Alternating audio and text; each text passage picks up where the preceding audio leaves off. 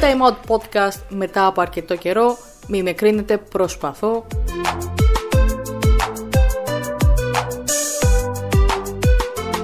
Είχα ξεχάσει πόσο αμήχανο είναι να μιλάς χωρίς κάποιος να σε ακούει στο μικρόφωνο σε πραγματικό χρόνο. Φυσικά, αλλά θα το ξεπεράσω. Όπως είδατε και από τον ε, τίτλο αυτό, είναι το δεύτερο μέρος από τα κλισέ των ταινιών, που φυσικά όσοι είστε ακόλουθοι του podcast γνωρίζετε πως το πρώτο μέρος ήταν και το πρώτο επεισόδιο που ανέβηκε σε τούτο το τίμιο podcast. Συνήθως σε αυτές τις περιπτώσεις με τα δεύτερα μέρη είναι σε φάση που λένε ότι μου το ζητήσατε και δεν μπορούσα να κάνω αλλιώς, σωστά δεν λέω.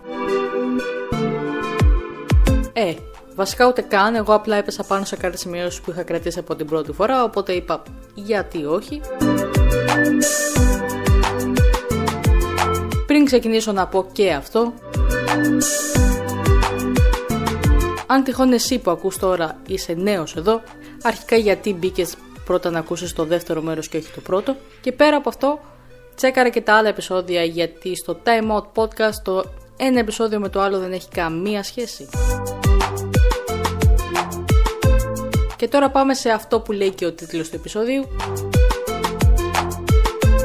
Κλασικά μην περιμένετε να τα έχω με την ε, σειρά έτσι. Θα πετάγομαι από το ένα στο άλλο γιατί είχα πει και την ε, πρώτη φορά πως κάπως έτσι θα τα λέγαμε κι εμείς μεταξύ μας έτσι σε μια παρέα. Λοιπόν, θα ξεκινήσω με τα εύκολα.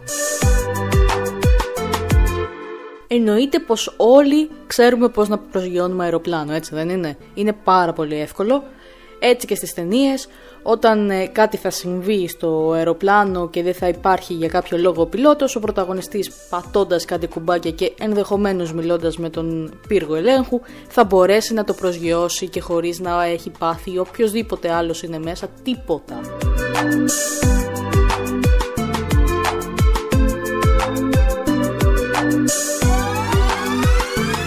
Θα μείνω στα εύκολα γιατί προφανώς αν προκύψει για τον αβ λόγο και να βαγίσεις σε κάποιο ερημονήσι, αυτόματα ξέρεις τι να κάνεις, ξέρεις πώς να φτιάχνεις καλύβες, ξέρεις πώς να ψαρεύεις, ποια φυτά μπορείς να φας, ποια όχι.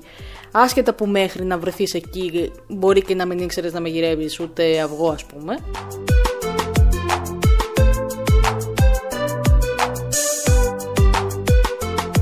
Ξέρουμε πάρα πολύ καλά ότι στις ταινίες τα όπλα έχουν άπειρες σφαίρες, οι γεμιστήρες δεν αλλάζουν ποτέ μόνο και μόνο όταν ο πρωταγωνιστής ή οποιοδήποτε άλλος μέσα από την ταινία αποφασίσει ότι πρέπει να αλλάχτεί ο γεμιστήρας, αν δεν αποφασίσει να αλλάξει τότε θα ρίχνει μέχρι να τελειώσει η ταινία. Βεβαίως, πέρα από αυτό με τα όπλα, ξέρουμε πάρα πολύ καλά ότι τα σπίτια στην Αμερική έχουν γκαράζ. Έτσι, το έχουμε χιλιοδεί, το έχουμε καταλάβει. Ε, σε πολλές περιπτώσεις άσχετα με την οικονομική επιφάνεια που έχει το κάθε σπίτι, το γκαράζ θα το έχει. Σε πολλές περιπτώσεις θα είναι και μεγαλύτερο και από το σαλόνι του σπιτιού. Εννοείται πως ο χώρος θα είναι ο προσωπικός χώρος ενός αρσενικού του σπιτιού γιατί τι δουλειά έχουν οι γυναίκες στον γκαράζ; Τέλος, χωρίς καμία αμφιβολία δεν γίνεται από τον χώρο να λείπει και το ψυγιάκι με τις μπύρες γιατί ένα γκαράζ χωρίς μπύρες, χωρίς αρσενικό, τι σόι γκαράζ είναι. Μιας που μίλησα για Αμερική, να μείνω λίγο γιατί δεν είμαι σίγουρη αν το έχω δει μόνος σε Αμερικάνικες ή γενικά. Πάντως, σίγουρα μου έρχονται τρει-τέσσερι στο μυαλό ταινίες που συμβαίνει αυτό και είναι Αμερικάνικες. Έχετε δει όταν πάνε να παρκάρουν το αυτοκίνητό τους που θα φύγουν χαλαρά χωρίς να το κλειδώσουν. Φεύγουν έτσι χαλαρά. Δεν ξέρω την λογική σε αυτό. Αλλά μετά όταν ε, μπαίνετε και κάποιος είναι στο πίσω κάθισμα μην τρομάζετε. Σε φάση έχω αρχίσει και τους μιλάω πλέον έτσι. Θα μ' ακούσουν. Πάρα πολύ καλά πάει αυτό.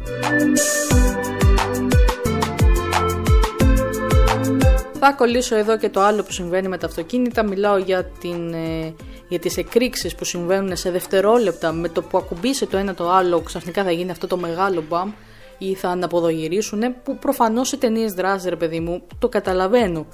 Θα δώσει στο θεατή αυτό το κάτι. Αλλά δεν είναι GTA.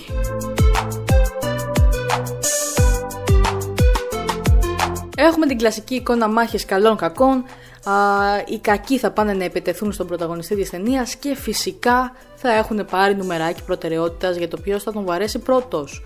Ποτέ μα ποτέ δεν πάνε να το χτυπήσουν όλοι μαζί. Όλοι περιμένουν τη σειρά τους σαν καλά παιδιά. Λες και έχουν υπογράψει συμβόλαιο για fair play ένα πράγμα.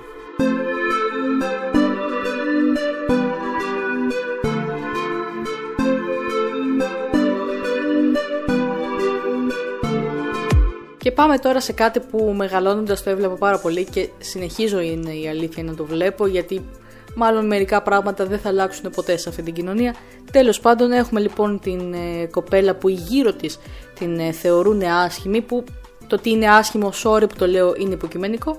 Τέλος πάντων τη θεωρούν άσχημη αλλά στην ουσία απλώς δεν έχει κάτσει να ασχοληθεί με τον εαυτό της με τον τρόπο που τη θέλουν τα πρότυπα μέσα στην ταινία εννοείται πως θα ερωτευτεί, αλλά εκείνος δεν θα γυρνάει να την κοιτάξει, μέχρι να γίνει αυτή η μεγάλη αλλαγή στην εμφάνισή της, που θα γίνει σούπερ, σούπερ με βάση τα πρότυπα που μας περνάνε, γιατί αν η γυναίκα φοράει γυαλιά, δεν βάφεται, δεν φοράει φαταχτερά ρούχα και δεν ξέρω εγώ πόσα άλλα, δεν θα το ρίξει τον κομμενέτο.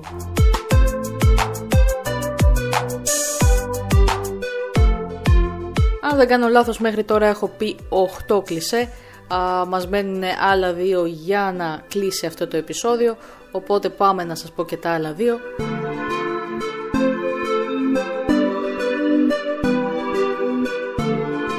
Λοιπόν, έχουμε τον πρωταγωνιστή ή την πρωταγωνίστρια της ταινίας να γυρνάει αργά στο σπίτι μετά από μία μέρα στη δουλειά ή δεν ξέρω εγώ κάποια έξοδο.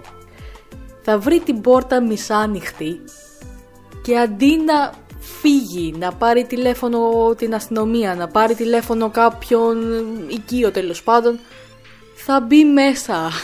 Γιατί όμως θα μπει μέσα να ψάξει το σπίτι, ένα ανοιχτό σπίτι, χωρίς καμία προστασία;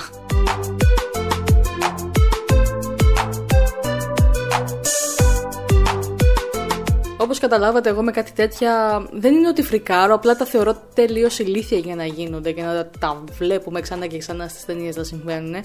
Πάντως και το τελευταίο που έχω να σας πω συμβαίνει σε χώρο ταινίες, όπως και αυτό που είπα, συνήθως τουλάχιστον εκεί τα συναντάμε.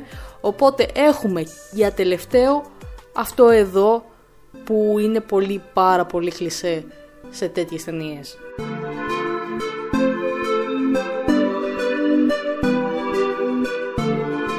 Έχουμε την πιο σημαντική και γεμάτη αγωνία στιγμή της ταινίας που τέλος πάντων έχουμε τον ε, serial killer να κυνηγάει τον πρωταγωνιστή ή τους πρωταγωνιστές.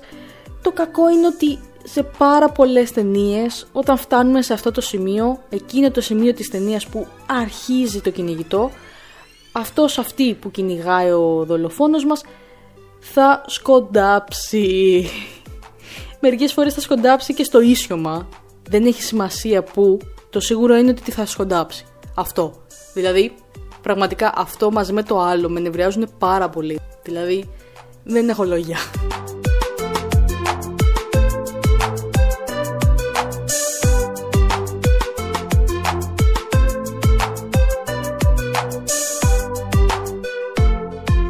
Αυτό ήταν και το δεύτερο μέρος με τα κλισέ των ταινιών. Θέλω να σας ευχαριστήσω πάρα πολύ που μείνατε μέχρι το τέλος.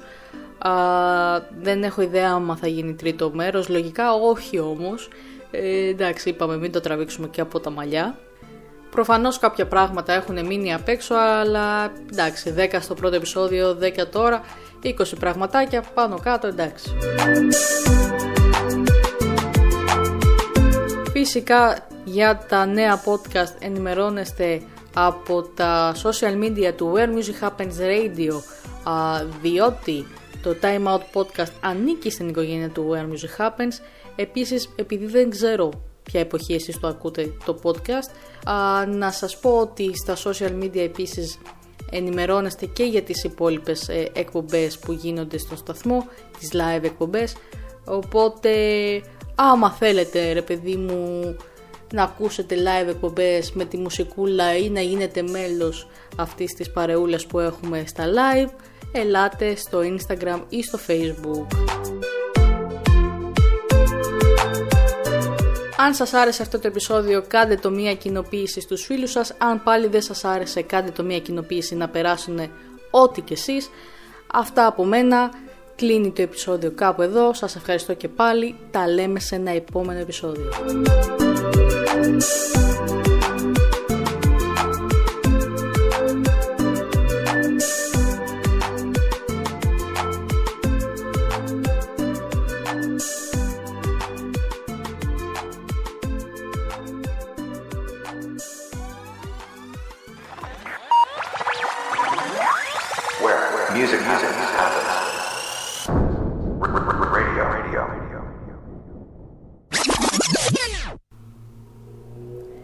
Έτσι. Γκάζωσα το κι άλλο. Ναι, έτσι. Δώσ. Γεια σου μηχανάκι. Και εσένα. Γεια σας σε όλους.